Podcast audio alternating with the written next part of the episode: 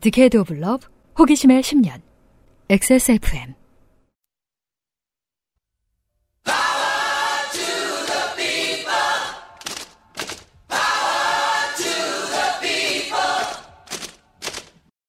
XSFM입니다. P, O, D, E, R, A.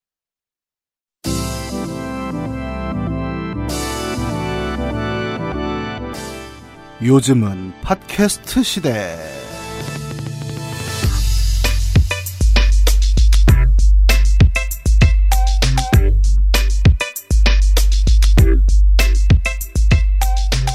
지구상의 청취자 여러분 한 주 잘 지내셨습니까?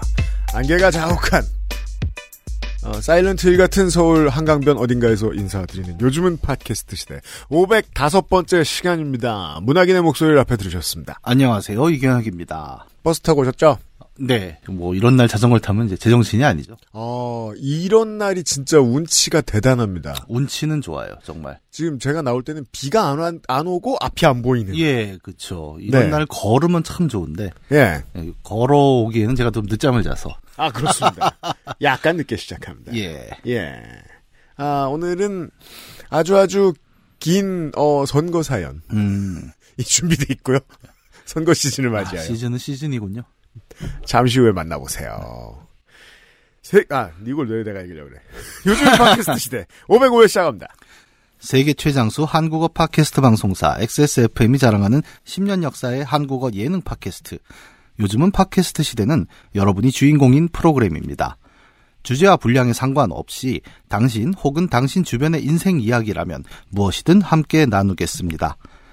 요즘은 팟캐스트 시대의 이메일 xsfm25 골뱅이 gmail.com 조땜이 묻어나는 편지 담당자 앞으로 사연을 보내주시면 저희가 모두 읽고 방송에 소개해드린 분들께 커피 비누에서 더치커피, 주식회사 빅그린에서 빅그린 niche perfume 바디로션을 TNS에서 요즘 치약을, 꾸루꾸루에서 꾸루꾸루 요팟시 선물 에디션을 QBN에서 보내드리는 사르락토 1개월분을, XSFM이 직접 보내드리는 XSFM 관여노 티셔츠를 선물로 보내드립니다. 요즘은 팟캐스트 시대는 피부의 해답을 찾다 derma cosmetic 앤써19 집에서 심봤다 강원 토종 산양산삼 산엔삼 우리 집 메인 셰프 드리밋에서 도와주고 있습니다. XSFM입니다. 어제로 돌아가고 싶다. 1년 전으로 돌아가고 싶다. 예전으로 돌아가고 싶다. 피부만이라도. 피부 고민 단 하나의 해답. 엔서 19. 사계절을 여섯 번 견뎌낸 인증받은 토양에서 자란 진짜 산삼. 집에서 편안하게 신받다. 산양산삼, 산앤삼.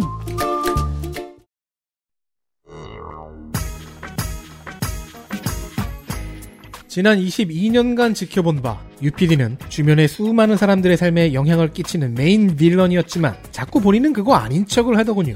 꼴 보기 싫었습니다.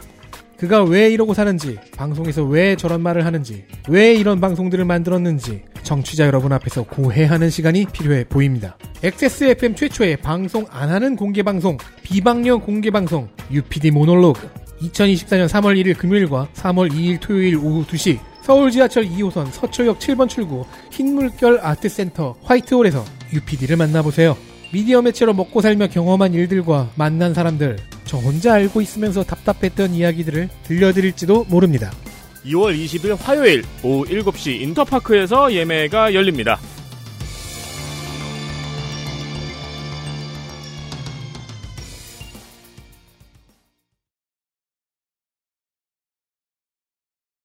자 공개 방송 티켓팅 잊지 마시고요. 아, 오늘 시작되고요. 그 한 두 번 연기됐죠? 네. 제가 잘못했죠. 예. 사실 어, 어제까지도 계속해서 이거 저 어, 날짜가 이게 맞다 아니다 막 신랑이 하고 그랬었는데 네. 아니, 그거 그냥 전화해서 확인만 하면 되는 거 아니었습니까? 안 그렇습니다. 안 그래요? 예. 어. 그 행정의 거미줄이 있어서 한 번 잘못된데 안착하면 음. 여러모로 문제가 있을 때가 있습니다. 네. 저는 예전에 그 300회 공개 방송 때가 좀 생각이 나는데 네. 그때 제가 공개 방송이라는 걸 처음 해봤잖아요. 아 그렇죠. 예, 그래서 천석을 잡았다 그래서 음. 야 그거 끝자리 하나도 안 찬다 막 이런 얘기를 했는데 음. 그때 기억으로 제가 우리 예매가 음. 싸이를 앞질른 적이 있어요. 맞아요. 그때 네. 그랬죠. 예, 갖고 네. 야, 미쳤구나. 뭐 이런 생각을 한 적이 있죠. 네. 빠르게 어, 하셔야 됩니다. 아, 네. 이번에도 그렇게 될 수 있도록 도와주십시오. 네. 일단, 어, 이유찬 씨 오셨대요. 아, 예, 예, 예. 네. 월장원 이유찬 씨. 예. 보기 보시죠. 네, 저 이제 재수예요. 축하합니다. 네.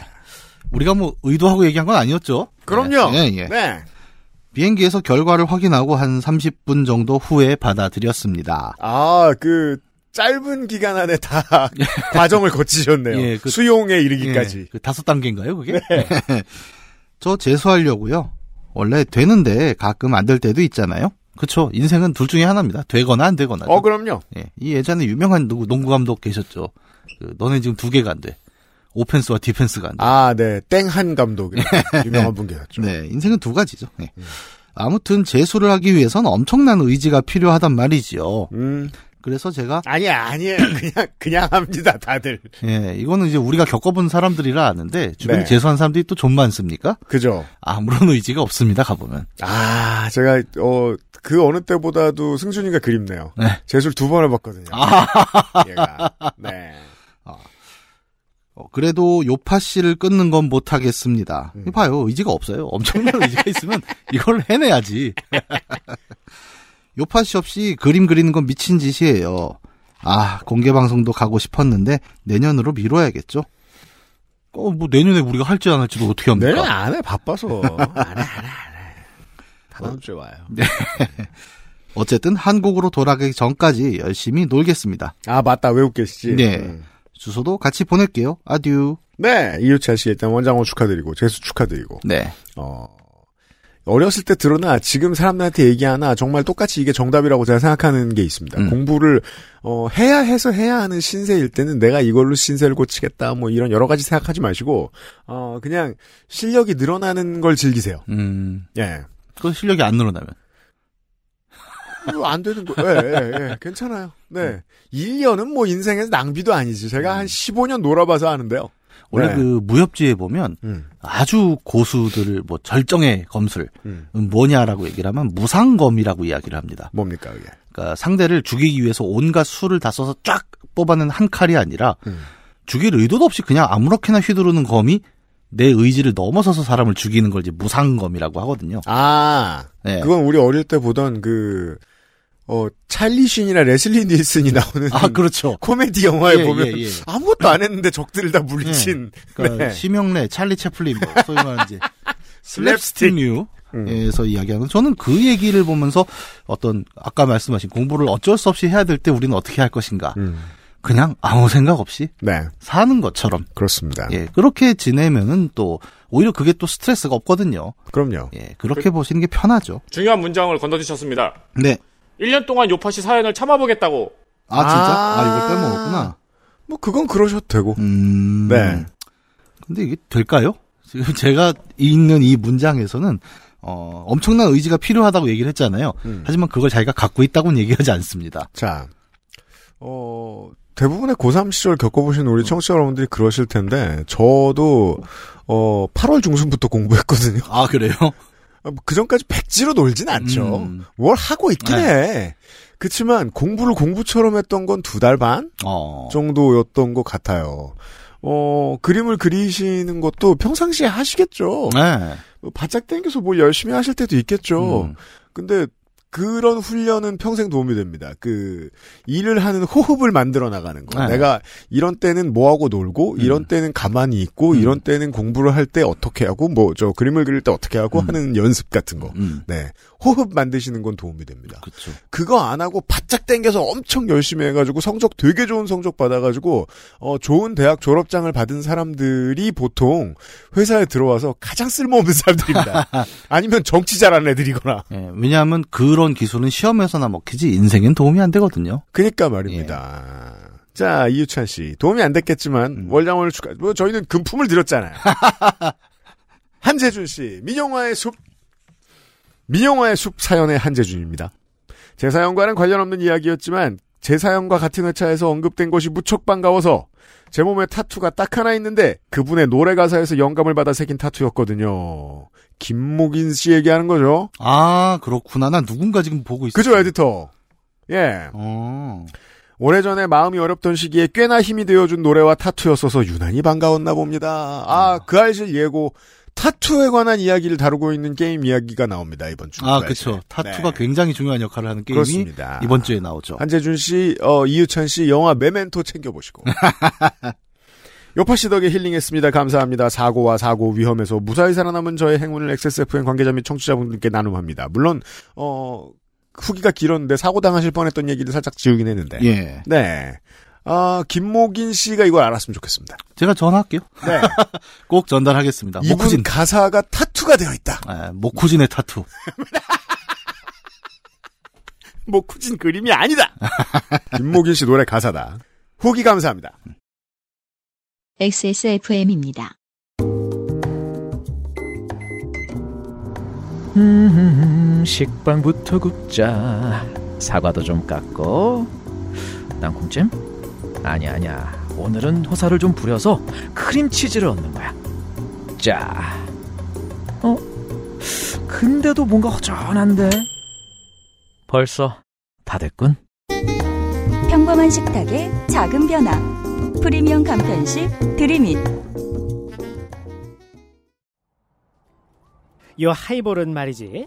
위스키 80ml에다가 탄산수를 딱 집어넣어서 아, 아니, 아니, 아니. 그런 거 말고, 유니크하게 산삼을 넣어봐. 야, 내가 그 비싼 산삼을 술에 어떻게 집어넣어서 먹겠냐? 액세스몰 들어가 봐. 산양산삼, 산엔삼 찾고, 구매 버튼 클릭.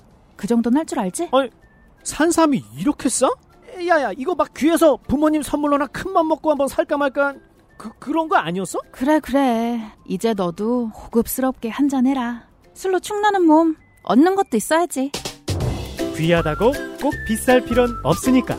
집에서 편안하게 심봤다. 산양산삼, 산엔삼. 너무 안 도와줘서.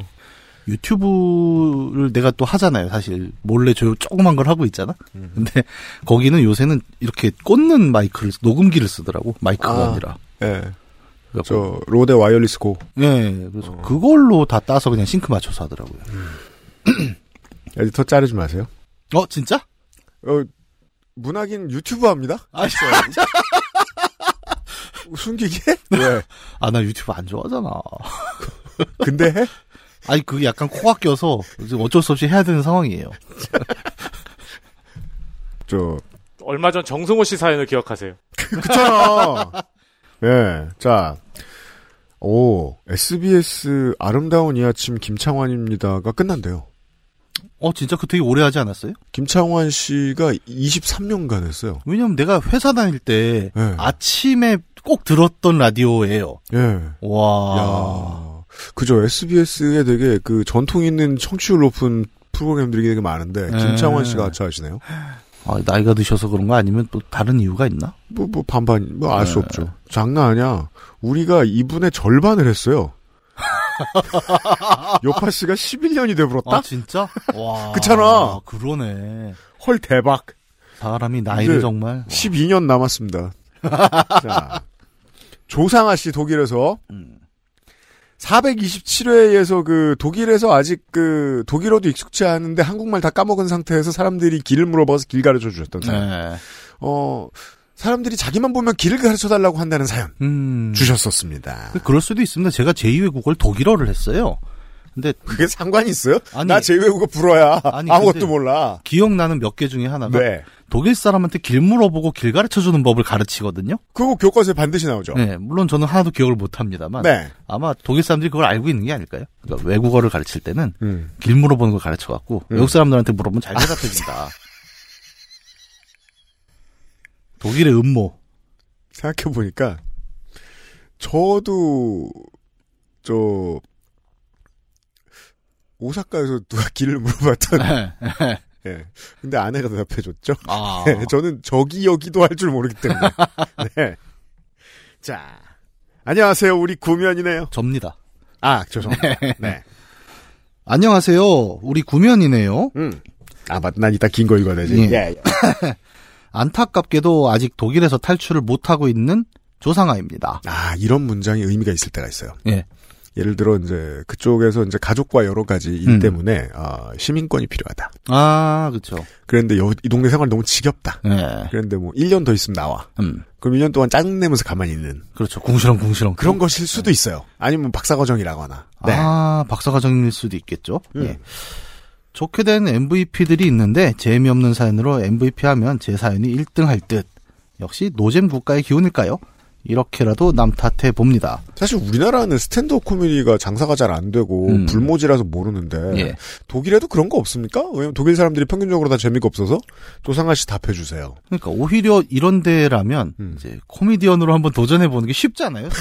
standard가 너무 저질이에요. 예, 예. 그건 마치 독일에서 제기차기를 지금부터 열심히 하면 챔피언이 될 수 있는 것과 비슷한 예, 열심히 할 원리죠. 필요도 없습니다. 그냥 다리만 들었다 놔도 챔피언이죠. 아 이민 가야겠다. 문학인과 농축산인과 함께하는 요팟시는 초면이네요. 네네. 여기는 해는 없고 과로 있겠지만 안 보이고 음. 비만 주룩주룩 내리는 겨울이 체감상 반년간 지속 중이라 저와 제 주변 모두 다들 미쳐가고 있는데요. 그 북유럽은 왜 그럴까요? 위도가 높으면 원래 그 그래요? 왜 이렇게 해가 안 나? 아예 꼭대기 가면 왜 백야 같은 게 나오잖아요. 아, 그건 이해하는데 예.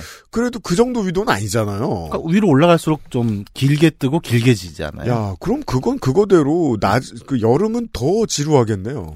어, 뭐 해가 되게 길어서. 좋지 않습니까? 그래서 여기 저 유럽은 서머 타임도 좀 어, 뭐 많이 하고 그러잖아요. 우리랑 어, 다르게. 제가 몇몇 나라들 구경하면서 느낀 게 이게 위도와 경도에 따라서 네. 해가 너무 우리나라보다 해가 훨씬 짧다. 음. 그럼 그건 그거대로 되게 짜증납니다. 네. 치안이 그것 때문에도 안 좋다는 느낌도 들고 그럴 수도 있죠. 해가 더 길다. 음. 그건 짱이에요. 그건 나쁠 수가 없어요. 네. 어쨌든 지구가 1년에 한 바퀴를 돌기 때문에 음. 예, 토탈은 비슷하다. 음. 예, 그렇게 생각하죠. 네.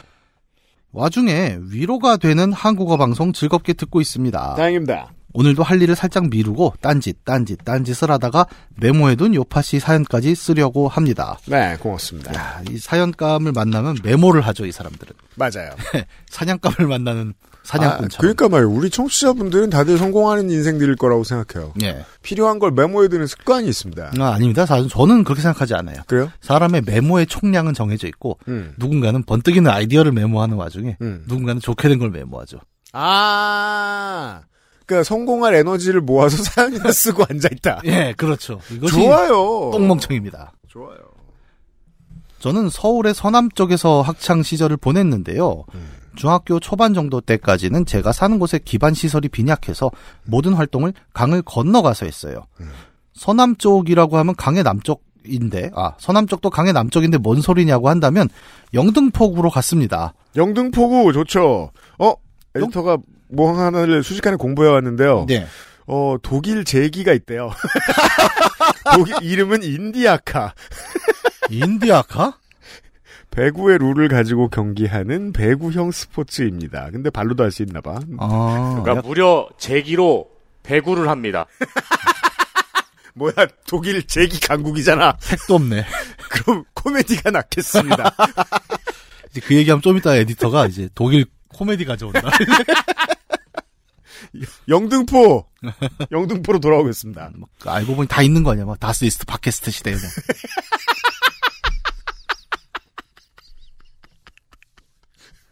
있겠죠. 네. 좀더 재미가 없고. 영등포구로 갔습니다. 뭐 안양천을 건넜다고 해야겠네요. 아, 그 영등포구도 남쪽이잖아요, 강남.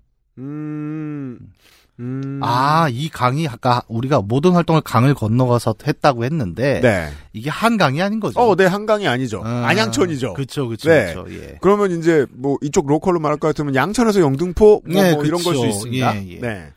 저도 축구 보려면 불광천을 건너지 않습니까? 아, 네, 그렇죠. 네, 그런 느낌이네요. 음, 음, 영화 감상반이라면 영등포 CGV에 가서 영화를 봐야 했고 음. 엄마가 백화점 간다고 하면 영등포 롯데로 갔고요. 음. 영등포 생활권. 그쵸. 있죠. 예, 이건 저도 잘 압니다. 부천도 약간 이게 겹쳐요. 그러니까 서울로 가까운 서울에 좀 큰 백화점이라면 영등포 롯데가 먼저 나오긴 하죠. 음. 토요일엔 안양천에서 쓰레기를 줍기도 하고 사생대회나 백일장은 여의도 공원으로 가는 식으로요. 영등포 라이프네요. 네. 네. 남서 서울의 라이프의 중심이죠. 아, 네, 그렇죠. 네, 네. 네. 그리고 이게 이제 그 세종에 혹은 이제 KTX 출퇴근을 하시는 부모님을 둔 네. 아이들이 이 문화권에서 자라게 됩니다. 수도권에서는. 음, 그렇죠. 네. 그러니까 아, 이 문화권이면 아마 그쪽도 아실 것 같아요. 사러가 쇼핑 같은 데라던가. 사러 가. 그렇죠. 사러 가. 예, 예, 네. 예. 그게 롯데백화점보다 저는 또 영향력이 컸던 쇼핑센터로 기억을 하는데. 아, 이게 그 유통 대기업 두 개가 모든 걸 잡아먹기 전까지만 해도 동네에는 동네만의 백화점이 있었단 예, 많았죠. 말이에요. 예. 저도 그랜드 백화점 옆에 놀고 그랬었는데, 예. 네. 음. 어, 그 중- 사생대회. 사생대회를 갔을 때의 일입니다. 음. 기억이 흐릿하지만 아무래도 초등학교 3, 4학년 때쯤의 일이었던 것 같아요. 음. 당시 사생대회를 여의도 공원에서 하게 되었어요. 그러니까 그 여의도 공원에서 초딩들 깔짝거리고 있으면 네. 그거 보통 사생대회, 네. 저는 지금도 이 사생대회라는 말의 정확한 뜻을 잘 모르겠습니다. 그렇지 않아요? 이게 어린 mortal combat 아니야? 그러니까 사생 결단을 네, 내는. 네, 네. 죽느냐 사느냐 finish her. 네. 이게 사생도 무서운데 대회도 무섭잖아요. 천하 제일 무도회. 네. 근데 가면 진짜 아이러니하게 되게 평화롭게 앉아 있잖아요. 다들 사색이 돼 있을 줄 알았는데. 네, 다 그러면 사구나 이 사람들은. 아니 전 지금도 이 말이 좀 이상해요. 사생 대회. 예. 전 백일장도 이상해요. 하루에 다 하면서 아 그렇구나. 무슨 뜻이지 다? 백일 장법 아닐까 장법. 아, 그것도 결국 무도와 관련이 네, 있는 것입니까? 오늘 약간 무도 얘기가 많은데. 야, 사생대회를 여의도 공원에서 하게 되었어요. 한강공원이 아니고. 우리가 멍청한 소리 하면 에디터가 알려주죠. 사생대회는 백길사 날생 큰대 모일회. 음, 근데 백길사까지는 짐작을 하는데, 음. 날생이 웃기잖아요. 음. 그러니까 베끼는 걸 낳는다? 그러게 말이에요. 네. 음. 이상합니다. 음. 어쨌든 한강공원이 아니라 여의도공원에 사생대회를 가셨고 아무튼 뭐 저 풍경을 그리는 거나 뭐 풍경화를 보고 그린다거나 뭐 이런 네. 게 사생대인가 봐요. 음. 그러면 적어도 예, 여의도 광장 시절은 아닌 거죠. 음. KBS 공개홀이 바로 옆에 있는 공원이었어요. 음. 아 그러면 지금도 남아 있는 그 넓은 광장의 남서쪽에 계셨던 거고요. 음. 무슨 이상한 조각상이 있었던 것도 같고 음. 비행기 모형 있는 곳에 턱이 있어서 거기 걸터 앉아서 그림을 그렸거나 글을 썼던 것 같아요. 이게 이제 또 그냥 자전거 타러 가자 네. 할때 그 여의도는 두 얼굴을 가지고 있습니다. 예, 월화수목금의 여의도와 토요일 일요일의 여의도. 완전히 다르죠. 월화수목금의 여의도는 블루 칼라가 아까 화이트 칼라가 90% 네, 그리고 어그 토요일 일요일의 여의도는 그 행락객이 80% 여의도 순봉교회 20% 이렇게 예. 구성되어 있단 말이에요. 네. 이 비율은 왔다 갔다 하지만 제가 직장 생활을 한 50% 이상을 서여의도 국회 앞에서 했지 않습니까? 음, 그래서 국회 앞에 있는 식당들이 점심을 엄청 먹어요. 음. 근데 정말 신기하게도 한 80%의 식당들에 음. 그 순복음교회 간판이 붙어 있습니다. 음, 음, 음. 예, 왜냐하면 그 교회를 다니지 않으면 식당 장사를 못해요. 그죠 지배자죠 지배자. 예, 예. 근데 아무튼 그 행락객의 입장에서 여의도에 가서 여의도 공원에 자전거를 타거나 뭐 인라인을 타거나 할 때 보던 아이들의 풍경이죠 지금 설명해 네. 주신 게 조상아 씨가. 네. 음. 사실은 사생대회인지 백일장이었는지도 기억이 전혀 안 납니다. 아니, 음. 뭐, 둘 다 모토대회니까 비슷할 수는 있어요. 누가 죽고 막 네. 뽑히고 막. 네. 기억나는 건 그저 그날의 일인데요. 네. 저는 도시락도 다 먹고, 그림인지 글인지 모르지만 다 해냈고, 음. 그 다음으로 친구들과 어슬렁거리며 공원을 떼떼 다니고 있었겠죠. 아이들은 때때 다닙니다. 떼, 떼, 떼, 떼. 그건 그건 가수 노래인데. 네. 그런데 웬 아저씨들이 바로 두 명으로 기억합니다. 음. 우리를 붙들고 너희 알바 안 해볼래? 하고 물어봤습니다. 무슨 알바인데요? 어, 저 방청객 알바인데 들어가서 막 박수치고 웃으면 돼. 얼마 주는데요? 6천 원이야. 할래요. 오 비싸네요. 이게 언제 시절인지는 모르겠지만 6천 원이면 제가 알기로는 음. 어, 중간에 해 먹었습니다. 네, 이게 애들 딱 보고 그냥 이제 원래 한 3만 원 정도 나오는 거면 음. 아, 2만 원 해 먹고 음. 6천 원 주는 걸로 해 먹는 구조 같아요. 제. 프로젝트를 그렇게 굴리는 사람들이 있죠. 네, 하하하청 제하청. 네. 제 하루 용돈이 300원이던 때니까 6천 원이면 꽤 큰 돈이 아니겠습니까? 신난 저는 반 친구들을 몇 명 모아서 과로 3명인가 5명인가 아까부터 좀 확신이 없으세요 기억에 음, 네. 음. 같이 오래전인가 봐요. 네 같이 아저씨들한테 갔던 것 같고 그 가깝던 KBS 공개홀에 들어가 열심히 박수치고 웃었던 것 같습니다. 야, 일을 하셨네요? 네. 왜, 바깥도 아니고 KBS 공개 홀이었어요? 네. 음. 보통은 이제 이런 박수 알바도 두 개거든요. 그러니까 박수만 따로 녹음하는 경우가 있습니다. 이제 예능 프로 같은 경우가 그래요. 음. 그러니까 1박 2일 같은 경우가 대표적인데 아, 그런 예능들은 정말 웃음소리 따로 따 놓은 게 있죠? 예, 예. 그래서 그 따로 따는 알바를 합니다. 제가 또 이것도 한번 해 봤습니다. 음. 근데 요거는 완전 밀폐 스튜디오에서 하는 거고 이런 공개월 같은 경우는 저거예요. 원래 입장하려던 만큼의 일반인 관객이 안 들어온 케이스죠. 그럼 바깥에 나가서 구해오죠. 네네네. 그럼 밖에 나가면 많으니까요. 그, 음. 그 사람들 입장에서 약간 포켓몬 같은 거예요. 그렇습니다. 막 주워옵니다. 예. 고등어에서 초등학생을 만났다. 6천 원을 주었다. 효과는 강렬했다. 그렇죠. 그래서 포켓볼에 담아서 갖고 온 거죠. 음. 사람이 꽤 많았고 계단식에 놓여 있던 의자였나? 어두웠던 것 같고 그리고 공개홀 이렇게 쭉 계단식으로 돼 있죠. 음. 뭐 뭔가를 보여줬던가? 근데 그런 것도 아니었던 것 같아요. 그냥 신호를 주면 막 웃고 다른 신호를 주면 막 오 이런 걸 하고 음, 그러면 문학인이 설명해 주신 전자입니다. 그러겠네요. 녹화해 놓은 예능. 예, 예, 예. 밖에 나가 찍는 예능. 네. 이것도 중간에 분위기 안 좋으면 그 앞에서 진행하는 분이 뭐 화내요. 박수 그밖에 안 나와요? 이러고. 그리고 오를 잘해야 됩니다. 방송국 스태프 갑질. 예. 우리가 흔히 아는. 그 되게 웃긴 게 이 오 하는 게 사실 사람의 감탄사라는 건 정말 개인마다 차, 차이가 굉장히 커요. 근데 어떻게든 비슷한 사운드를 뽑아내려고 합니다. 제가 이걸 해봤는데 어, 다들 상정하고 가는 거예요. 자기가 예능에서 한번 들어봤던 감탄사를 흉내냅니다. 음. 그러니까 모두가 합창단 연습된 합창단처럼 똑같이 오 이거를 너무 똑같이 합니다. 굳이 어린이 안 불러와도 돼요. 네. 어린이 합창단처럼 네. 한 가지 소리를 냅니다. 음. 뭘본 게 없고 그냥 박수치고 소리만 낸 거죠. 음. 어, 한참 박수를 손 아프게 열심히 치다 보니 일이 마무리되었어요. 나와 보니 해질녘이었던 것 같아요. 야, 꽤 오래 일하셨나 단 얘기예요. 예, 예. 어, 이거 한 서너 시간 하죠, 보통? 근데 아저씨들이 우리에게 돈을 못 준다고 하지 뭡니까? 음. 어. 야, 이거는 헐 대박. 미쳤네요, 이거는. 이렇게도 해요? 야, KBS인데? KBS는 아니죠. 그러니까. 하청이죠. 예. 네. 저는 악을 쓰면서 달라고 했던 것 같은데 그냥 무시하고 그 아저씨를 가버렸나? 그랬던 것 같고 그렇게 제가 화를 내는 와중에 친구들 몇 명씩 집에 가고 저랑 한 친구 정도만 남아 있었던 것 같아요.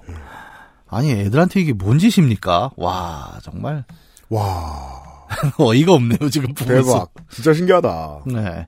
그러니까 6천 원이 이상했어. 내 느낌이 이게 6천 원을 줄 수가 없습니다 구조사. 왜냐하면 여기도 어쨌든 정보기관이잖아요. 음. 그러다 보니까 어 출연료 이런 간단한 출연료를 해도 신상 정보를 다 받아서 세금을 떼고 줍니다. 어, 그럼요. 예. 맞다. 지출 결의에 개인 정보 다 들어가야지. 예. 근데 그걸 떼면 6천 원은 아 6천 원 세금을 안 떼겠구나 생각해보니. 근데 등록은 하거든요. 근데 등록하려면 애들이 신분증이 없지 않습니까? 그러니까 애초에 뭔가 이상했던 거죠. 음. 방송사의 미디어 노동자 여러분 도움 말씀 주세요. 제가 이런 일은 안 해봐서 모르겠습니다. 음. 만만치 않았던 초딩이었던 저는 아우 열받아. 이거 이러면 안 되는 거 아니야? 계속 이 소리를 반복 반복하다가 신고해, 신고해, 라고 화를 터트렸는데 아무도 나서지 않아서 결국 제가 직접 경찰에 신고했어요. 음. 아 좋습니다. 저의 작은 인생이자 처음이자 마지막으로 경찰에 신고했어요. 음. 아니 핸드폰도 없는데 도대체 어떻게 신고한 거지? 지나가던 경찰한테 잃는 건가? 아니면 경찰서에 바로 갔나?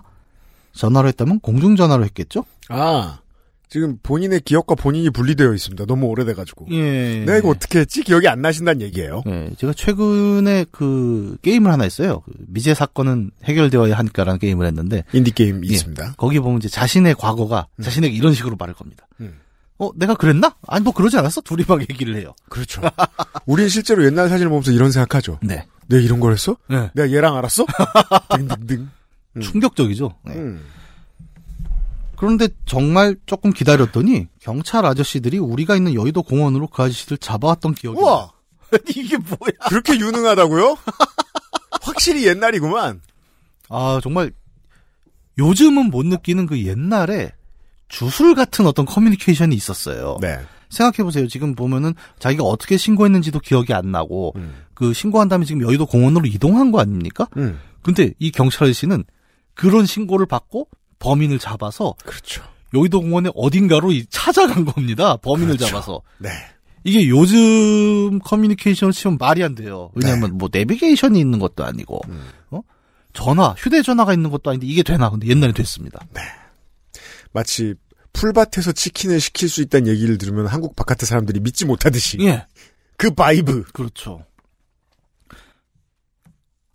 여의도 공원에서 노을이 예쁘게 지는 와중에 아저씨들한테 제가 6천 원을 달라고 마구 따졌습니다. 음.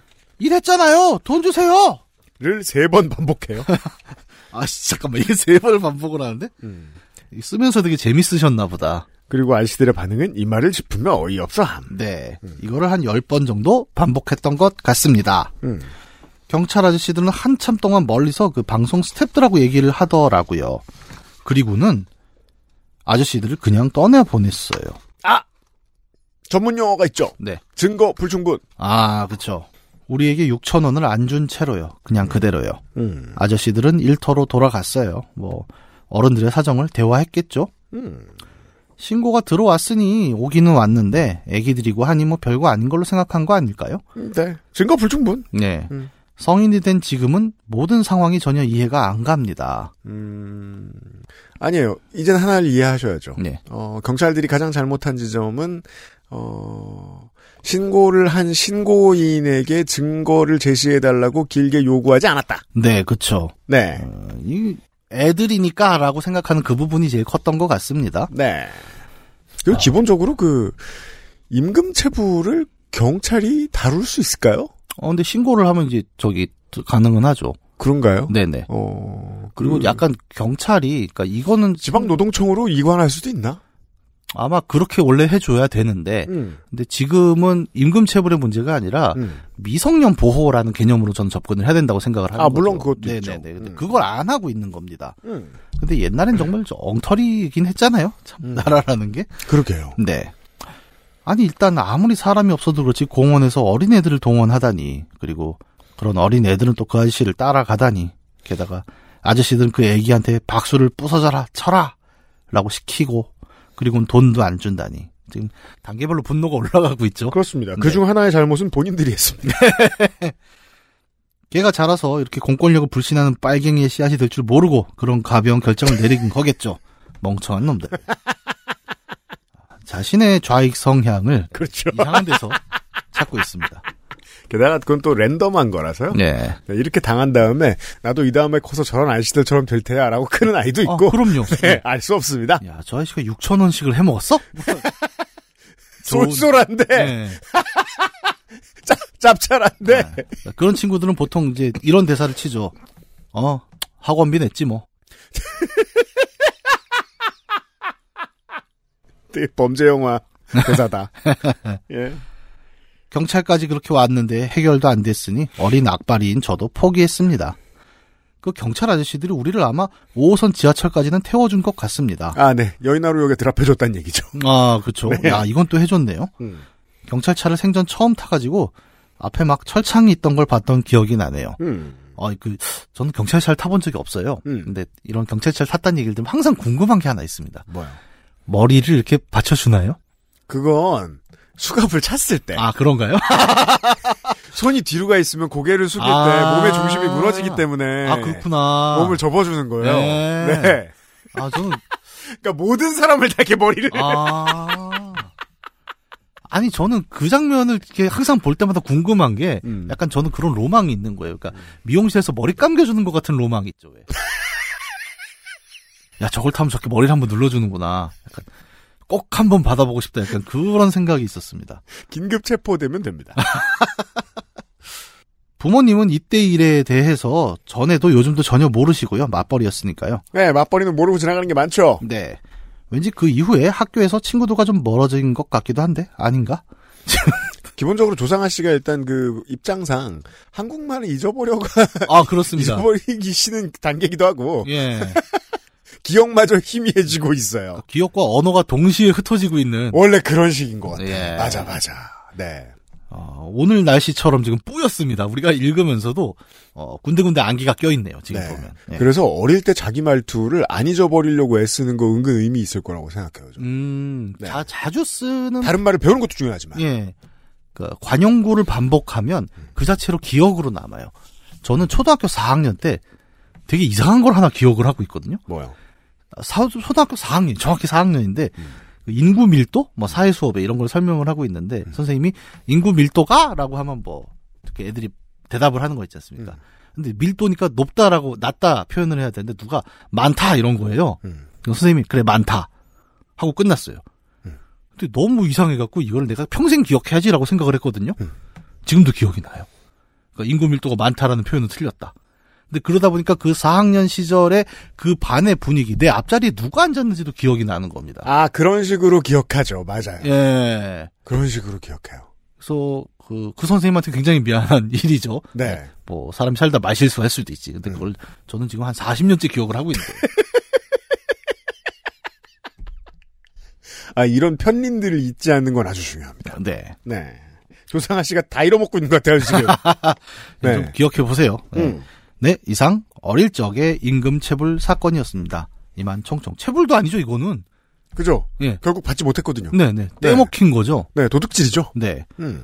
이게 사실 뭐 예전에 한번 뉴스도 크게 되지 않았습니까? 막 상품권 주고 막 음. 이제 그런 것도 많았는데 근데 아무리 생각해도 이거는 그냥 제하청 업체에서 음. 뭔가 대충 사람 채워가지고 맞아요. 예 비용 챙겨버린 그런 느낌 같고요. 네. 아까 우리 UPD 말씀하신 대로 우리 또 방송 관계자분들이 적지 않죠. 음. 예 한번 이런 케이스를 얘기해 주시면 또 재밌을 것 같네요. 네. 음. 조상아 씨 요즘 우리나라 뉴스 잘 안 보신다면 분위기를 모르실 수 있는데 한국이 참 기업을 처벌하기 어려운 나라입니다. 아 그렇죠. 네. 그러던 시절의 이야기. 네. 아, 지금도 그래요. 조상아 씨 고맙습니다. XSFM입니다. 보홍 유자를 발효한 독자 원료 유자 바이오엠. 힘이 주근깨, 잡티까지 말끔하게. 화사한 미백 광채로 한 톤 더 밝아진 피부. 단 하나의 해답. 엔서 나인틴 유자 바이오엠 앰플 세럼. 살아있는 건더기로 풍부한 식감. 케이터링에서 간편식까지. 프리미엄 홈스토랑 드림잇.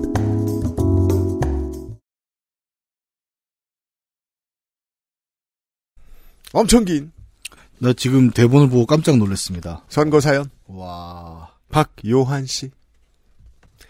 8시 반쯤일 겁니다. 당시 저는 1톤 개인 용달 일을 시작한 지 반년 정도 됐을 때였습니다. 개인 용달을 앱을 통해 잡게 되는데 현재 한국에는 가장 대표적인 알선 앱이 두 개 있습니다. 음. 아마 여러분이 도로에서 트럭을 보시게 되면 후면이나 측면에 스티커가 붙어 있는 걸 보실 수 있습니다.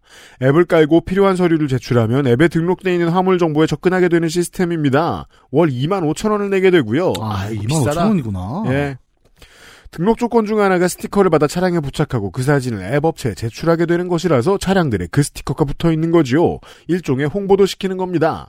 이 과정에서 우선 저 같은 차량 소유주가 있고 중간에 화물 중개업자가 있으며 최종적으로 물건을 보내주는 화주가 있습니다. 여기서 화주란 화주란 logistics 기업들이죠. 보통 예. 기존에 선점하고 있는 업체들이 그렇게 큰 업체들이 아니라서 그런지 대기업들이 기웃기웃거리긴 하는 것 같은데 이게 재래시장과도 비슷한 거라 쉽게 덤비지 못하거나 아니면 너무 자잘해서 매력을 못 느끼는 것 같습니다. 아, 아, 화물 관련된 앱 사업에 왜 큰 기업들이 들어오지 않느냐를 설명해 주신 겁니다. 예. 이 정도의 시장에는 사실 들어가려면 정치적인 고려도 필요하기 때문에 음, 아뭐 아까 들어가려면 말 그대로 음. 그 정부 부처의 장관급들을 만나야죠. 그죠. 기업들이. 예. 얼마 전부터 카카오에서 트러커라는 서비스를 시작하면서 저 화, 화주와 화물차주를 직접 연결하면서 중간에 화물 중개업자를 배제하려는 시도가 있긴 하지만 그러려면 아마 다른 조건들이 충족되어야 하는데 예를 들면 화물의 규격화 같은 음. 그러긴 쉽지 않을 겁니다. 운송 모듈로서의 컨테이너 출현 전에 해상 운송과 같은 원리지요. 그쵸. 그쵸. 컨테이너가 그런 의미로 출발을 했었죠. 맞아요. 네. 규격화. 네. 개인적으로는 가능하면 화물 앱을 안 보려고 노력합니다. 이제 3년쯤 되니까 단골 비슷한 곳도 생기게 되면서 랜덤하게 화물 앱에서 찾게 되는 화물보다 훨씬 안정적인 그쪽 일들을 선호하게 되거든요. 음. 그렇죠.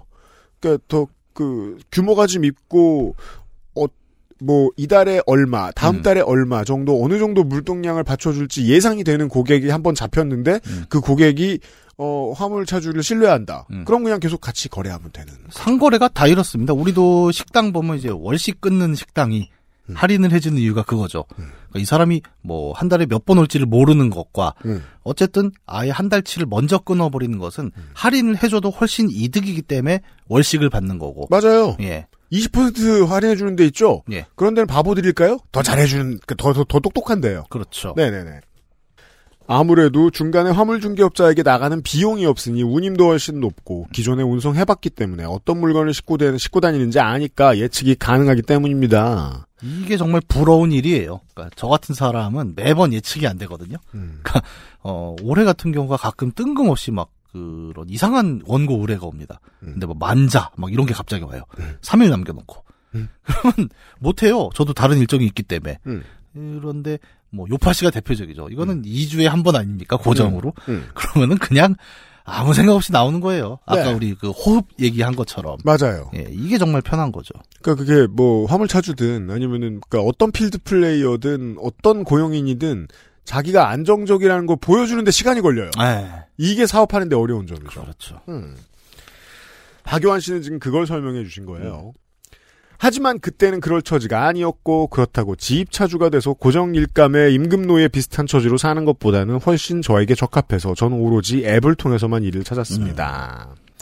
어떤 화물 기사는 자기는 명상을 위해 앱을 켜놓는다고 합니다. 화면을 켜놓으면 4초마다 계속 업데이트되는 화물 주문을 볼 수 있는데 사실 그중 절반 정도는 이런저런 이유로 웬만하면 아무도 안 하려는 일들이기 때문입니다. 네, 그쵸. 원래 제일 그 괜찮은 건 슉슉슉 빠져나가고, 네. 안 좋은 거, 거리가 멀고, 뭐, 불편하거나, 예를 들어, 그런 거 있지 않습니까? 막, 똑같은 지도에서는 그냥 길인데, 알고 보니 막 언덕길, 막 꾸불꾸불, 막 이런 데 걸리면 이제 다 아는 거예요. 그러니까 아니면 화물의 문제일 수도 있죠. 예. 포장 안 한 슬라임 1톤. 예. 그거 어떻게 분반해야 돼? 그러니까 네. 택시도 똑같죠. 우리는 이제 택시를 더 많이 타니까. 네. 택시도 보면은, 어, 소위 말해 이제 장거리에 딱 분위기 에서 아, 이거 괜찮다. 그러니까 도착지에서도 또 태울 수 있겠다 싶은 거는 바로 잡힙니다. 음. 택시 앱에서. 음. 근데 이제 완전 주거지구로 새벽에 들어가는 차 이런 거는 한 20분을 기다려도 안 잡히죠. 음. 똑같은 메커니즘이죠. 네. 업무의 안정성이 보장이 안 되기 때문입니다. 그렇죠. 사실 그중 절반 정도는 이런저런 이유로 웬만하면 아무도 안 하려는 일들이기 때문입니다. 음. 터무니없는 금액은 기본, 과적이나 다른 문제 있는 짐들이 꽤 올라옵니다. 음. 처음에는 신기하기도 하고 화나기도 하지만 어차피 난 안 할 일이니까 하는 마음가짐으로 계속 쳐다보고 있으면 실제 살아가는데 마음의 평정을 유지하는 연습이 되고 그렇습니다. 뉴스 보는 거랑 똑같네요. 이런 미친놈이 있나 이러면서 네. 내 주변에 없는 일들을 보잖아요. 이거는 뉴스보다도 그 뉴스 밑에 댓글을 굳이 열어서 아이 미친- 새끼들 그죠. 미친 소리 하고 있네. 약간 이 보, 이거 보는 재미인데요. 물론 오래 쳐다보면 내상을 소리 없이 받게 되지만요. 어 그렇죠. 예. 중요한 통찰입니다. 네. 2년 전 어느 봄날 저녁입니다. 지자체장과 교육감 선거 기간이 막 시작한 때였습니다. 음, 선거 유세 차량 일감이 앱에 뜨기 시작했고 별 관심이 없던 저는 그냥 그러려니 하고 있었습니다. 아 유세 차량도 여기에 뜨는구나. 생각해보니 그렇네요. 그렇죠. 예. 만약에 뭐 고정된 그 화물차주를 알고 있는 업체일 수도 있잖아요. 선거 예. 컨설턴트 업체. 예. 그런 업체 아닌 데는 얼마나 많겠습니까? 음. 후보가 얼마나 많고 캠프가 얼마나 많은데. 그렇죠. 약간 뭐 예를 들어 단일화 실패. 음. 후보가 갑자기 예, 번호가 막야 7번 업체 알아봐. 예, 7번 8번 가면은 이제 화물차 난리 나는 거죠. 그렇죠. 와. 유세 기간 14일 동안 하루 11시간이라면서 300만 원 정도의 일이 나옵니다. 음. 그날은 선거운동 기간이 시작한 날이라 그런 일감은 다 처리돼서 나오지 않는데 갑자기 제가 살고 있는 지역에서 활동하는 유세 차량 주문이 나왔습니다. 그것도 450만 원으로요. 잠깐 고민하다가 토끼굴로 떨어지는 앨리스처럼 저는 주문 수락 버튼을 누르고 중개업자와 통화를 했습니다. 다른 용달 차주분들은 어떨지 모르지만 이 정도라면 대충 제 평균 수익보다 나아 보였기 때문입니다. 음. 또 호기심도 있었습니다. 잘 모르는 세상에 대한 그렇죠. 아, 저는 이걸 보면서 자꾸 제 처지랑 이제 맞춰서 생각하게 되는데 뭐라요? 저도 뭐 이런저런 뭐 출연도 하고 원고도 쓰고 하지 않습니까? 음. 그런 앱을 한번 만들어 볼까. 그 출연 앱. 긴급 내일 바로 출연 필요. 시사 교양. 한동훈 깔뿐. 예. 그럼 우- 우리도 그럴 거요. 야, 내가 한동훈을 까야 돼? 아, 이건 글쎄. 뭐. 어, 이거 재밌겠는데? 그러니까 쉬운 일이면 일당이 싸고 네. 한동훈 깔 뿐. 이런 거. 어려운 거면 일당이 비싸고. 그렇죠. 네. 앱에서는 어느 정당 누구의 선거운동 차량이라는 정보가 없었습니다. 음. 중개업자도 모르셨고 또 별 관심도 없어 보였습니다. 일은 일이니까요. 네. 저에게 주소와 전화번호를 주며 당장 그곳에 가서 안내를 받으라는 말뿐이었습니다. 음. 받은 주소는 제가 사는 곳에서 30km 떨어진 인근 도시였는데 가보니 공터였고 그곳에서 수백 대의 차량이 줄을 서 대기하고 있었습니다. 와, 멋있겠다, 이건. 이곳에서 선거 유세용 연단을 차량에 부착하고 영상이나 오디오 장비를 세팅하게 되는 겁니다. 나중에 알게 된 사실이지만 이 유세 차량 건은 다른 주문보다 늦고 비싸게 정해진 이유가 이 당에서 후보 단일화가 막판에 이루어지면서 아하 모든 일의 진행이 늦어졌기 때문이었습니다. 음, 그렇겠네요. 음. 와, 이거 뭐, 근데 너무 멋있지 않아요? 공터에 전국에서 수백 대의 차가 와서 그 약간 그런 거 있잖아요. 왜 스타크래프트에서 테란 마린 그 조립하듯이 아 그렇죠. 갑옷 조립하듯이 윙 들어가서 네 옆에 척척 막 새로 음. 포스터 붙이고 음. 막 위에 그 비막이 맞고 맞아요. 출고 쫙 되는 거 아닙니까? 와, 이건 장관인데요? 자. 심지어 제가 차량 개조 현장에 갔을 때 유세 연단에 부착할 랩핑의 인쇄도 아직이라서 다음 날 아침에 다시 오라고 안내를 받았습니다. 그 다음 날 아침에 갔을 때도 밤새 작업을 진행하긴 했으나 150대 가량의 차량이 개조 작업을 기다리고 있었으며 아수라장 그 자체였습니다. 야 이렇게 선거 현장을 구경합니다. 어, 이거는 진짜 어지간해선 보기 힘든 장면이잖아요. 그죠. 와.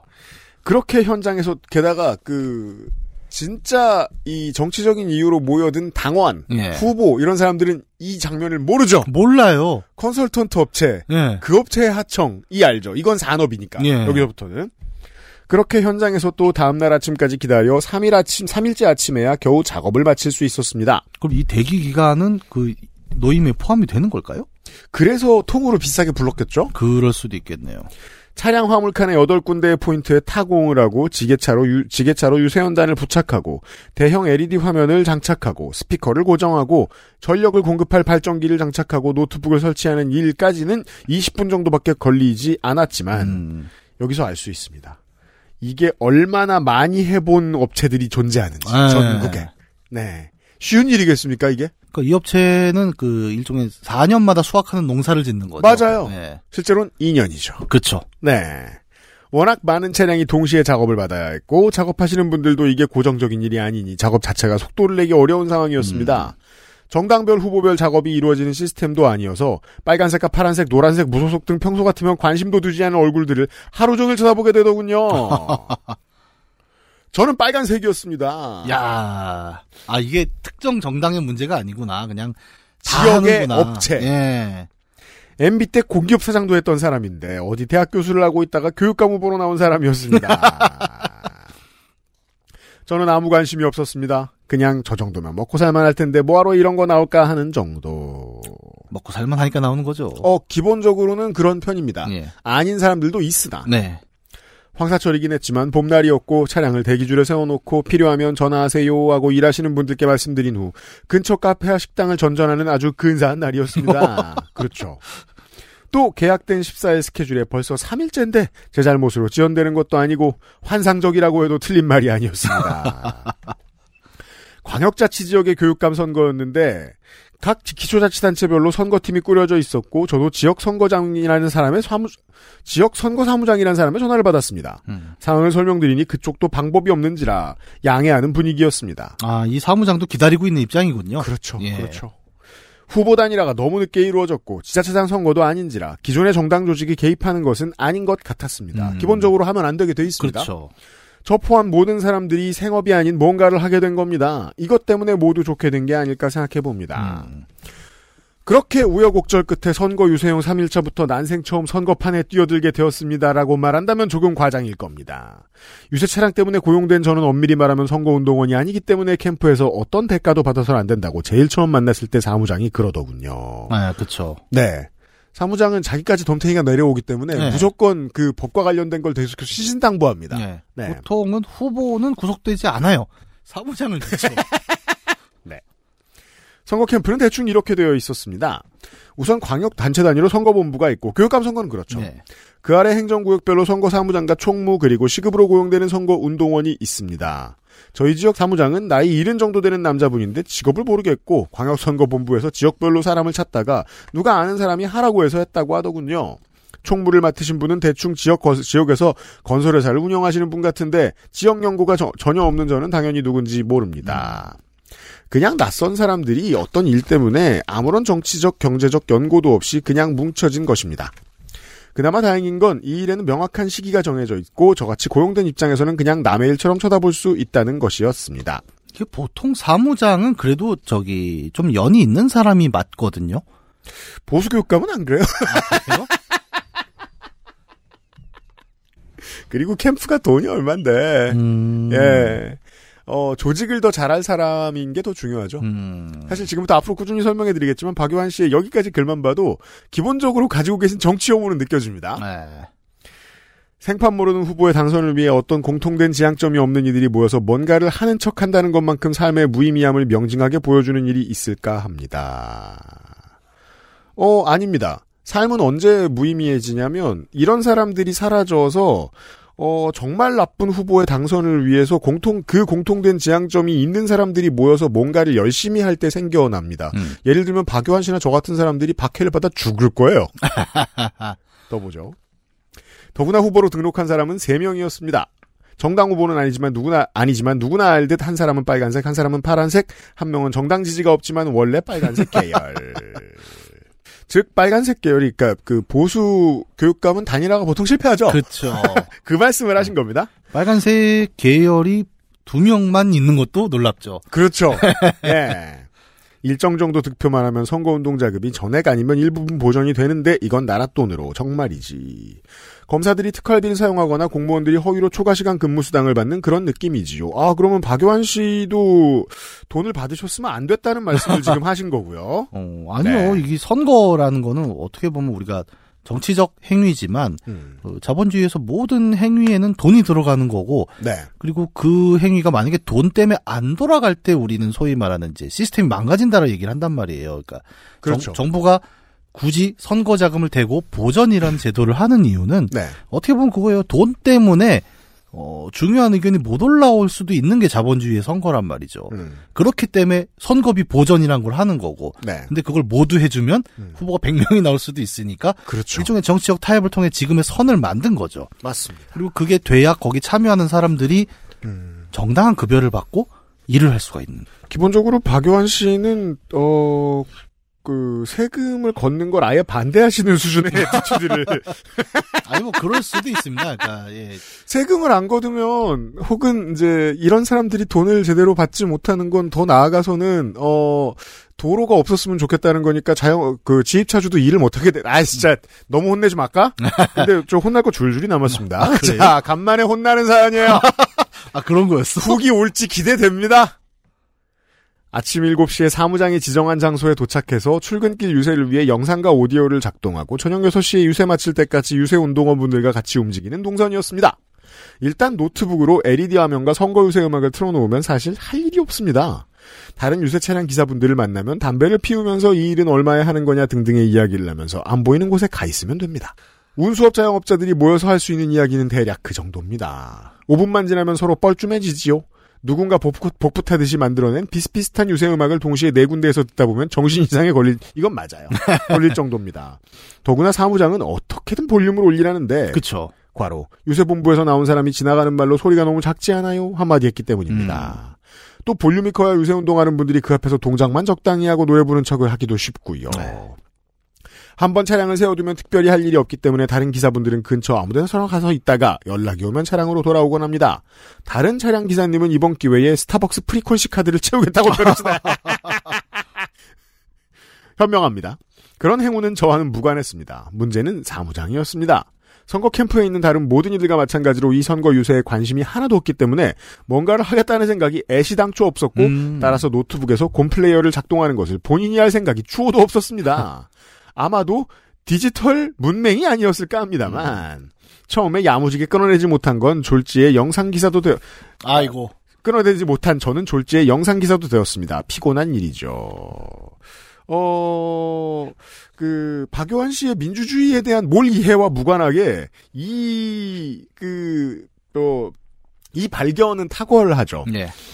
어, 컨설턴트들이 보통, 그, 정당에 들어가고 싶었는데 자격이 안 되는 사람들도 많고, 음. 그리고 그냥 돈을 버는 다른 일을 하다가 홍보 대행업의 부업으로 하는 사람들도 많아요. 예.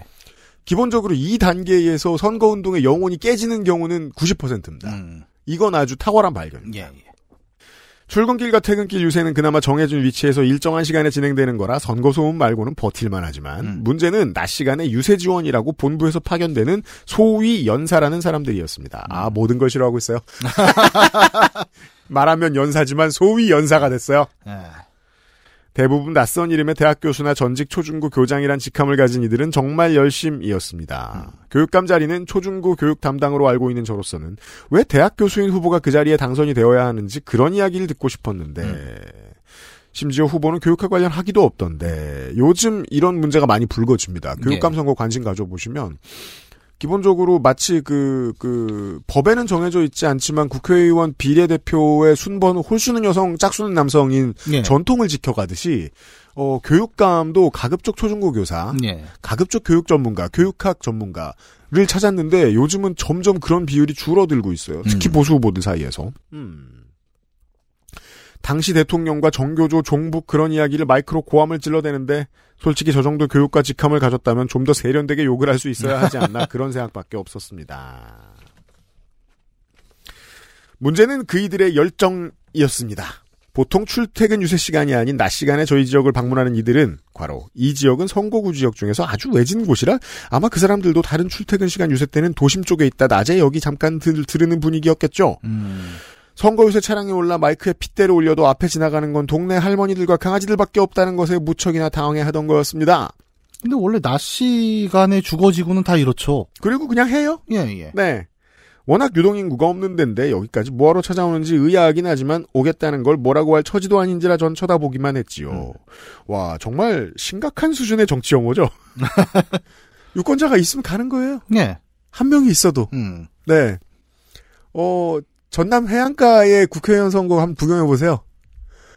그 탄소 발자국을 어마어마하게 찍어가면서 배를 타고 온 섬을 다 갑니다. 예. 네, 진짜 시간 모자라요. 전남에서는. 음. 그렇게 30분 정도 아무 말 대잔치를 하던 이들이 사무장에게 요구를 했습니다. 당시 사거리에서 정차해 있던 유상, 정차해 있던 유세 차량을 타고서 예배를 돌면서 이동 유세를 하겠다. 하겠다는 거였습니다. 예배를 돈다는 건 뭘까요? 어, 보수 특이죠. 박영환 씨를 그나마 이해하는 이유가 이겁니다. 다른 후보였으면 조금 달랐을 수는 있습니다. 유세 차량 뒤쪽에 간이 의자를 가져다 놓고 헤드폰으로 음악을 들으면서 유유자적하던 저에겐 날벼락이었습니다. 음. 차를 끌고 그 좁은 골목길을 다녀야 한다는 것도 문제였지만 유세연단을 개조한 화물 차량에 사람이 타고 다닌다는 것이 한 번도 생각해 본 적이 없는 상황이었기 때문입니다. 이게 사고가 있던 적도 있고 음. 어 기본적으로 경찰에서 요즘은 단속을 하는 편이기 때문에 예. 어 정말이지 이동간이라고 볼 수 있을 정도로 느린 속도가 아니면 웬만하면 그쵸. 예 이, 이거 이렇게 못하죠. 음, 이게 예전에 그 트럭 뒤에서 왜 그런 예배라고 하니까 그 생각이 나네. 그 목사님 두 분이 빨개 벗고 아, 유명한 짤. 예, 예. 그 예배라고 하니까 참그 생각이 나갖고 어쩔 수 없이 얼떨결에 동네 골목길을 정처 없이 다니던 저는 점심시간에 유세본부에 전화를 걸어 문의했습니다. 음. 화물 차량의 뒷칸에 사람이 타고 다녀도 되는 거냐? 어, 전화 받은 담당자는 매우 귀찮아하면서 남들 다 그렇게 하지 않냐? 문제가 없을 것이다 하더군요. 예. 아무 말조차 아닌 거죠. 답답했던 저는 자동차 보험회사에도 문의를 했습니다. 음. 화물차의 보험료는 일반 승용차보다 훨씬 높습니다. 아, 그럼요. 예. 아무래도 주행거리도 있고 사고 위험도 높기 때문이겠죠. 보험회사도 마찬가지였습니다. 당연히 화물칸에 사람을 태우는 건 불법이지만 유세 차량이 저속으로 동네에서 선거운동을 태우고 돌아다니는 건 뭐 괜찮지 않을까 잘 모르겠다. 음. 역시 아무 말도 아닙니다. 박유한 씨가 원한 건 그거죠. 규정 속도가 뭐냐. 예. 이게 분명치 않은 때가 많습니다. 네. 지나가는 경찰에게도 물어봤었는데 당연히 모르겠다는 답이었습니다. 그러면서 친절하게 혹시 선거 유세 기간에 과태료가 나오면 지들한테 연락해라. 없던 걸로 해주겠다라고 하셨습니다. 와, 나름 친절한데요? 이게 행정의 빈 부분을 메꿔주는 지혜인데 예. 법대로 살아온 사람들한테 이래서 정치가 어려운 거예요. 음. 정치는 제도가 바뀌는 가정 그 용광로인데 예. 그걸 들여다보면 법대로가 안 될 때가 많거든요. 그쵸. 뭘 만드는 중이니까. 예. 그래서 정치 혐오에 빠지기가 쉬워요. 음. 저는 패닉에 처했습니다. 용달 영업을 하기 위해서는 교통안전공단에서 화물 운송, 운송 자격증이라는 걸 받아야 합니다만 거기엔 당연히 그 화물에 사람이 타고 다녀도 된다는 말은 없지요. 그런 게 있을 리 없죠. 이건 화물 운송이니까요. 만에 하나 사고라도 나서 유세연단에서 떠들어대는 저들이 다치면 대인보험 처리는 안 될 거고 저만 책임지게 되는 그런 구조입니다. 사업자는 이 생각을 할 수밖에 없어요. 네, 그러니까, 예, 맞아요. 자기 차고 자기 영업인데 뒤에 사람을 태워갖고 뭘 하겠다 그러면 당연히 아니 사고 나면 어떻게 할 건데요라고 얘기할 이게 수밖에 없. 박영환 씨의 사연 내용이 의미가 있는 게 이거예요. 선거법은 개정이 필요해요. 좀 더 자세하게. 예. 네. 사무장한테 이 문제의 이야기를 했지만 남들 다 아는데 무슨 문제가 있겠냐라는 역시 아무 말입니다. 이게 이렇죠. 제도 바깥에 있고 지금 본업 바깥에서 이 일을 하고 계신 분은 법이 되게 중요해요. 예. 이건 맞는 처신이에요. 예, 예.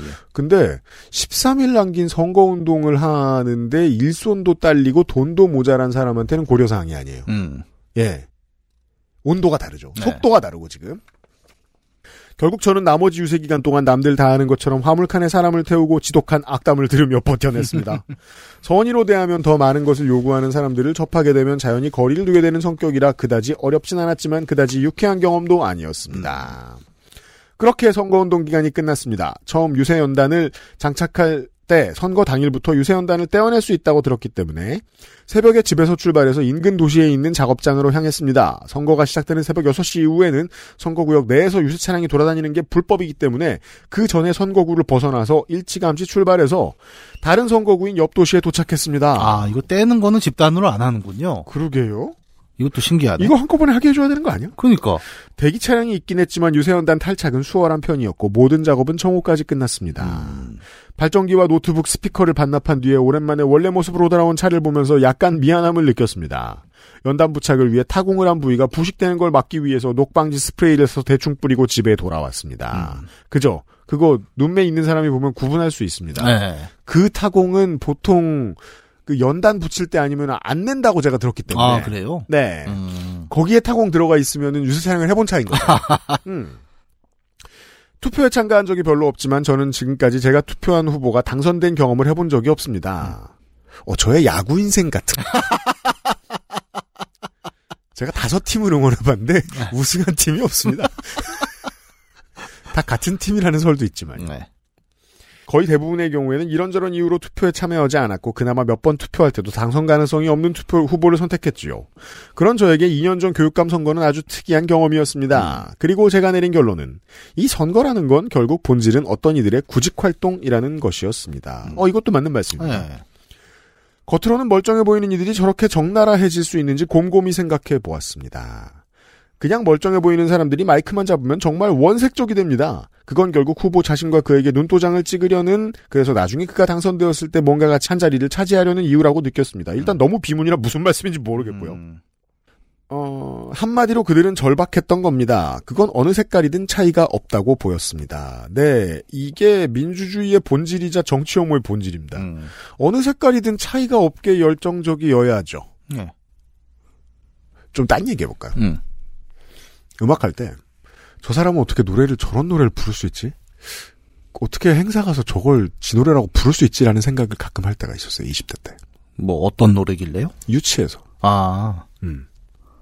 근데, 어떤 사람들한테는 그게 인생 노래일 수 있거든요? 어 그렇죠. 그, 대중을 상대로 하는 미디어라는 게 그런 거, 음. 것 같아요. 어, 신라면은 좌와 우가 대립해서 이게 좋다 나쁘다를 얘기하지 않아요. 음. 하지만 어떤 메시지, 어떤 미디어는 누구에겐 좋은 거고 누구에겐 나쁜 거고 누구에겐 고급스러운 거고 누구에겐 설득력 있는 거고 누구에겐 유치한 거고 누구에겐 혐오잖아요. 음. 그래서 중간 어느 정도 타협점을 찾게 되는데 그 타협점도 사람들에겐 보통 마음에 안 들어요. 아, 특히 이제 선거라는 순간은 어떻게 보면 우리가 차이를 극명하게 꺼내는 어떤 순간이거든요. 네. 그렇기 때문에 뭐 사람마다 입장이 서로 다르고 음. 우리 뭐 민주주의니까 오히려 입장이 다를 수밖에 없는 게 전제잖아요. 음. 근데 선거가 굉장히 힘든 건 이제 그런 건 있어요. 평소엔 내가 안 봐도 되는 음. 나와 다른 입장을 계속 듣고 보고 말해야 한다는 거죠. 그게 싫으신 거예요, 박요한 씨는. 예. 네. 그 한국의 민주주의 그러니까 선거 시스템에서 30 30%에서 50%쯤 받으면 보통 당선이 됩니다. 네. 그러면 30%에서 50%가 찍어 줄 만한 정도의 소리들을 할 거 아니에요? 음. 그 바깥에 만약에 박용환 씨가 있을 때 여길 보면 꼴사 나올 수 있어요. 그렇죠. 네. 그렇다고 시스템 전체를 꼴사나워하는 박용환 씨 같은 시민들이 늘어나면 그게 2차 대전이라고 저는 설명을 드리는 겁니다. 아니 저는 뭐 박유한 씨가 이제 모두를 꼴사납게 보는 건 아니라고 생각은 해요. 지금 이 입장은 어떻게 보면 이제 선거라는 게 결국 뭐 둘로 나눠 봅시다. 토대와 상부 구조예요. 음. 에, 선거를 뛰는 후보와 유권자가 이제 상부 구조에 있다면 그걸 받쳐주는 토대에서 일하는 사람의 시각인 거죠. 그러니까 나는 어, 돈 받고 일하는 거고 완전히 어떻게 보면 중립이잖아요. 음. 근데 이런 중립인 상황이지만 어쨌든 같은 시민사회 구성원으로서 음. 중립의 입장에서 이걸 계속 봐야 될 때 느껴지는 어떤 감각들에 음. 대한 이야기가 아닐까 싶어요. 더 보죠. 그런 그들의 구직 활동에 제가 숟가락을 얹은 것이 문제의 핵심이었다고 생각합니다. 생각해보면 퇴임한 초등학교 교장 할머니가 연단에서 전교조를 그렇게 욕하고 사석에서 자기 학교 전교조 교사들이 얼마나 부당하게 자신을 대했는지를 들으면서 의아해하는 제가 너무 어리숙하다는 생각뿐입니다. 네. 또 아, 그것도 있겠다. 뭐요? 듣다 보니 어, 왜 이렇게 사람이 이 자리 가면 격해질까인데 음. 어, 듣는 사람이 하나도 없잖아요. 그렇게 한 시간을 혼자 떠들어야 되면은 더 화납니다. 왜 자기가 자기한테 화가 나지. 막 말하다 막 이렇게 올라오잖아요, 막. 그리고 또 이 후보 특에 어떤 게 있을 것 같아서 아, 또 뭐- 박용환 씨를 이해 못하는 것도 아닙니다. 네. 평생 교육 일을 했으면 이제 은퇴한 후에 다른 일도 해보면서 살다 죽으면 본인한테도 좋지 않을까 하는 생각이었거든요. 저 사람들은 지금까지의 자신의 삶에 대한 만족도가 정말 높은 걸까? 어, 이거, 그 민주주의의 그 딜레마도 있긴 있어요. 음. 그, 저는 박용환 씨가 더 되바라지기 전에 요거는 이해를 해줘야 된다고 생각해요. 그, 대의민주주의는 음. 스포트라이트가 모이는 곳에 표가 있잖아요. 예. 그래서 이제 우리의 그 문학인과 저의 올, 올 겨울의 화두인, 어, 관종이 돼야 성공한 정치인이 될 수밖에 없는 시스템이 마련되어 있어요. 올 겨울을 하더라니까. 근데 내가 막 봐요. 이 선거를 앞두고 있으니까 이런 얘기를 할 수 있고 얼마나 좋아. 내가 사람들 의제도 잘 모으고 사람들하고 그 토론도 잘하고 음. 진짜 나랑 의견이 다른 사람 의견도 잘 경청하고 그 사람들을 막 끌고 갈 재능도 있고 게다가 나는 진짜 밸런스가 잡힌 그 정치 감각도 가지고 있는 사람이라서 너무 극단적으로 간 저- 정책은 내놓지도 않은 아주 훌륭한 준비되어 있는 정치인이야. 음. 그가 관종이 아니면 그는 활약할 수 없어요. 그렇죠. 그래서 현대의 대의민주주의 시스템은 어떻게든 후보님을 관종으로 만들어내는 준비가 되어 있어요. 음. 요건 법에도 안 써 있죠. 요건 시스템에도 안 써 있습니다. 예. 대신에 미디어와 지지자들과 당의 화학작용, 그러니까 정치 조직의 화학작용으로 인해서 이 사람이 관종이 되고 관종으로 계속 유지되도록 만들어줘요. 음. 그리고 거기에 맞는 사람들이 들어가고 안 맞는 사람들도 들어가서 점차 관종이 돼요. 음. 그리고 관종은 관종 아닌 사람이 이해할 수 없는 행동을 해요. 어쩔 수 없죠. 그러니까 그것 때문에 대의민주주의를 싫어하게 되는 게 문제라고 말씀드리고 있는 겁니다. 이 시스템 때문에. 네. 요리를 하려면 잘 갈린 날선 칼이 필요하지 않습니까? 음. 근데 잘 갈린 칼은 무기예요. 그래서 사시미 칼이라고 하지만 맨날 조폭들이 쓰는 이유가 그거잖아요. 근데 아니 횟집을 하려면 그 칼이 필요하다니까. 음. 그리고 그런 칼만 쓰는 거고.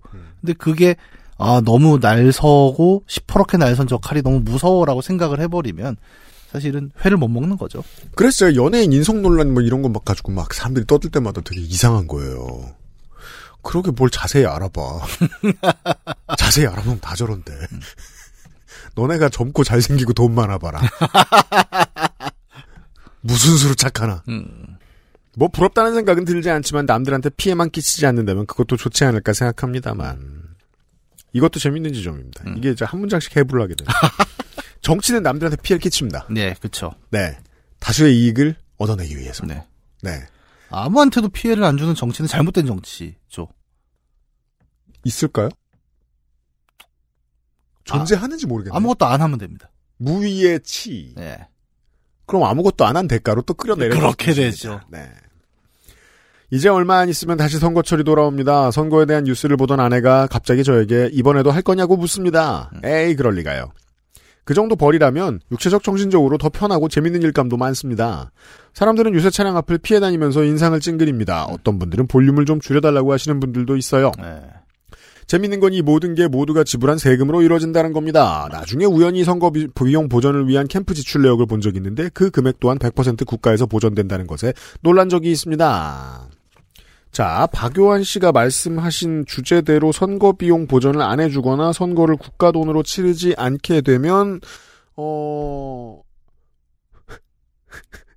어떻게 짧게 설명하지? 군벌이 내전을 치르게 된다. 그리고 박요한 씨나 저나 그냥 모르는 사람의 총탄에 맞아 죽게 될 거라는 걸. 아, 자, 자, 자, 짧게 설명 못하겠다. 아이, 힘들어 죽겠네. 저기 날석에 얘기하지 말고 좋은 설명도 있잖아요. 저는 어떻게 설명하고 싶냐면. 왜냐하면 저도 안 그러고 싶은데 네. 이렇게 마- 박요한 씨한테 이렇게 직접 말해줄 사람이 앞으로 인생 박요한 씨의 긴 인생에서 저밖에 없을 것 같아서 아. 뭐 그럴 수도 있겠습니다만. 네. 네. 혹시라도 궁금해하실까봐 제가 12일 동안 붙이고 다녔던 후보는 얼마 안 되는 차이로 2등으로 패했습니다. 쓰고 나서 읽어보니 너무 과도하게 정치 혐오 톤인 것 같아서 마음에 조금 걸립니다. 아닙니다. 마음에 더 걸리셔야 됩니다. 아닙니다. 저는 그 모든 과정이 꼭 필요하고 그것을 위해 그 정도의 비용은 공동체에서 지출하는 게 맞다고 생각합니다. 다만 직업난에 정치인이니 경제인이니 종교인이니 하고 쓰는 사람들을 보면 이건 좀 아닌데 하는 생각이 들 뿐입니다. 왜 그런 생각을 하시는지 충분히 이해합니다. 음. 정치나 경제, 문화, 종교 이 모든 것이 우리 삶의 일부일 건데 이 그게 직업이 되는 건 사기 아닌가 하는 생각이지요. 아, 네. 이것도 이렇게 말씀드릴 수 있습니다. 어, 운송만큼 우리 인생에 중요한 게 없습니다. 음. 박요한 씨도 운송을 직업으로 안 하시는 게 좋을 것 같아요. 도널드 트럼프의 아젠다 47을 보면 반대편에 서 있는 조 바이든의 삶이 좀 말이 안 된다고 느껴집니다. 평생 상원의원과 부통령, 대통령, 트럼프 재직기간 4년만 무직. 그런 사람을 다시 후보로 내세우는 민주당을 보면 마가들이 왜 저리 절박할지 이해가 됩니다. 네. 정치, 그니까, 저, 당, 민선직을 직업이 아닌 특권으로 보시고 계신 거죠. 어, 이거는 프로페셔널한 영역이라고 저는 생각을 하는데, 정치라는 건. 네. 근데 그, 어떻게 보면 지금 얘기하신 건 저거잖아요. 그러니까, 어, 아주 좀 제가 요약해서 좀 뭉뚱그려 얘기를 하자면, 평생 땅 한 번 안 갈아본 놈이 무슨 정치를 알겠냐. 음. 약간 이런 느낌인 거잖아요. 음. 어, 글쎄요. 근데 아까 이제 프로페셔널의 영역이라고 말씀을 드린 건 약간 그런 건 있습니다. 정치인은 대부분 저거예요. 그러니까 타협하고 협상하죠. 음. 근데 이거는 생각보다 프로페셔널 영역이에요. 예를 들어 뭐가 있을까요? 우리 범죄 드라마 보면 음. 네고시에이터라는 사람들이 나오죠. 그렇죠. 이 사람은 어 범인을 쏴서 잡지도 않고 제압하지도 않고 뭐 수사를 수상가. 하지도 않습니다. 근데 음. 항상 와서 입만 살아 떠들죠. 음. 그러면 이 사람은 할 일이 없는 것인가? 음. 저는 글쎄요 이게 뭐 너무 과한 비유일 수도 있지만 아, 사회가 어, 하나의 시스템이지 않습니까? 음. 어, 일정한 비용을 지출해서 어떤 직업을 만들고 그 직업을 유지하는 데는 음. 나름의 이유가 있어요 대부분의 경우. 음. 그리고 정치가 가장 대표적인 거고요. 그렇습니다. 네. 야, 난 세상에 나는 여기 그 아저씨 오면서 그 아저씨 요파시 하면서 정치 얘기를 피하려고 내가 그렇게 노력을 했거든. 근데 사실 이거 뭐 정치 얘기이지만 정치 얘기가 아니잖아요. 예. 와. 뭐 우리가 지금 뭐저 공천을 평가하고 있는 건 아니잖아요. 음. 조만간 다시 선거운동이 시작될 것이고 여러분은 다시 한번 그 소음공해와 예산 낭비를 목격하게 될 것입니다. 네, 앞에 말씀하신 게 거짓말이라고 지금 스스로 인정하고 계신 겁니다. 음. 과도하게 정치 혐오 톤인 것 같아서 마음에 조금 걸린다고. 지금 박영환 씨는 마음에 걸려하고 계시지도 않고요. 계속해서 정치 혐오를 내뿜고 계세요. 제가 사는 지역구에 누가 나올 것인지 전 별로 관심이 없습니다. 네, 그러면은 어, 아무나 뽑혀서 내 인생을 망치라라고 지금 선언하시는 겁니다. 아, 아니죠. 빨간색, 파란색 말고 다른 색을 생각하시는 걸 수도 있죠. 뒤에 문장. 아. 빨간색이건 파란색이건 대동소이하기 때문입니다. 중요한 것은 이런 소중한 공간에서 몇몇이 번갈아 가면서 심지어는 대를 이어 독점하게 독점하지 못하는 구조를 만드는 것일 것이라고 생각합니다. 이 정치 혐오가 이래서 매력이 있어요. 음. 진짜 나쁜 거랑 꼭 필요한 걸 섞어서 같이 싫어하게 음. 만들어요. 적어도 한국은 일본처럼 어 상당수의 의원들이 대를 이어서 정말로 그걸 독점하지 않잖아요. 일본에서는 그게 진짜 특권이잖아요. 그쵸. 거기는. 내각은 정말로 공기업으로 가고 장관을 하고 그것도 계속 오래 하고 음. 사업을 자기 쪽으로 돌리는 짓을 하니까 한국이 그럴까요? 그러면 일본은 왜 계속 그럴까요? 일본 시민들이 정치에 무관심하기 때문입니다. 낮은 투표율에 계속 같은 당을 찍어주기 때문이죠. 아이고 참네. 남의 뜻을 두 번, 세 번 대변하고 살았으면 그 다음에는 뭔가 다른 일을 만들, 다른 일을 하게 만드는 그런 구조는 요원한 것일까요? 네! 박요한 씨. 남의 화물을, 와- 남의 화물을 2년, 3년, 어, 소중한 것을 옮겨주시고 사셨으면 다른 직업을 구하십시오. 그러니까 저는 뭐 친절한 문학인이 정리하겠습니다. 아, 아, 이렇게 난 사람- 그만해야겠다. 그 무서워 옆에 아니요, 그래도 전 꼭 소개해드리고 싶었던 네. 게, 그, 어, 이런 스마트한 통찰이 드물기도 하고 현장에 대한, 음, 이거를 이제 선거 캠프에 있는 분들이 잘 모르시는 얘기기도 하고, 무려. 그렇죠. 예. 다만, 가까이, 그, 그 사실 선거 캠프도 이런 이야기를 좀 들었으면 좋겠는 게, 가까이 있는 분들도 이런 혐오에 빠질 수 있다. 음. 예. 어떻게 보면은 현장에서 봤기 때문에 더 씁쓸한 맛을 느끼신 걸 수도 있어요. 그러니까 저도 뭐 입장은 좀 다릅니다만 저는 그 글쎄 제가 만약에 제 화물차를 몰고 나와서 현장에서 이제 그런 막 막 욕을 해대면서 막 성질내 이런 걸 보고 있으면 음. 저라도 좀 한숨이 나겠죠. 저는 그렇게 힘들 받아들이 거예요. 예, 예. 네. 저는 그런 하소연이라고 받아들이고 있어요. 지금 음. 뭐 정치 혐오라기보다는 음. 이제 근데 글을 쓰다 보면 이제 아까 우리 얘기했잖아요. 혼자 음. 그 강아지를 상대로 막 정교조 나쁜 놈을 얘기하다 보면 점점 이렇게 복받쳐 오릅니다. 근데 같은 입장으로 이제 자기가 그 정 본인도 되게 신기하지 않았을까요? 저도 음. 지금 읽으면서 되게 신기했거든요. 음. 처음으로 선거라는 돌아가는 시스템이 이제 하부 구조에서 딱 일을 해본 거잖아요. 음. 거기서 이제 겪은 일들을 밤에 안 잡고 이렇게 쓰다 보면 점점 북받쳐 오릅니다. 네. 그래서 어, 어떻게 보면은 싸잡아 말하게 되는 감정으로 갈 수가 있는 거죠. 근데 저는 사연 보내신 분이 실제로 그런 감정이라고 생각하지 않아요. 근데 이 이야기를 정리하려다 보니 결국은 아유 이 현상이라는 게 결국 내가 보기에는 이런 느낌이었다가 이렇게 묶여서 얘기하다 보니까 이게 혐오로 나올 수는 있겠지만 그렇습니다. 예, 본질이 그러신 분은 아닌 거죠. 네. 네, 네. 저도 박요한 씨가, 어, 왕정으로 돌아가자거나 독재가 좋았다고 말씀하신 건 아니라는 걸 압니다. 아, 그럼요. 하지만 박요한 씨를 그대로 내버려두면 박요한 씨는 앞으로 그런 메시지를 내보내게 돼 있습니다. 아, 본인도 아실 거예요. 네. 네, 본인도 아 내가 이거 왜냐하면 이제 조심하고 계시거든요. 지금 왜냐하면 이렇게 스마트한 분들이 보통 그렇게 빨리 갑니다.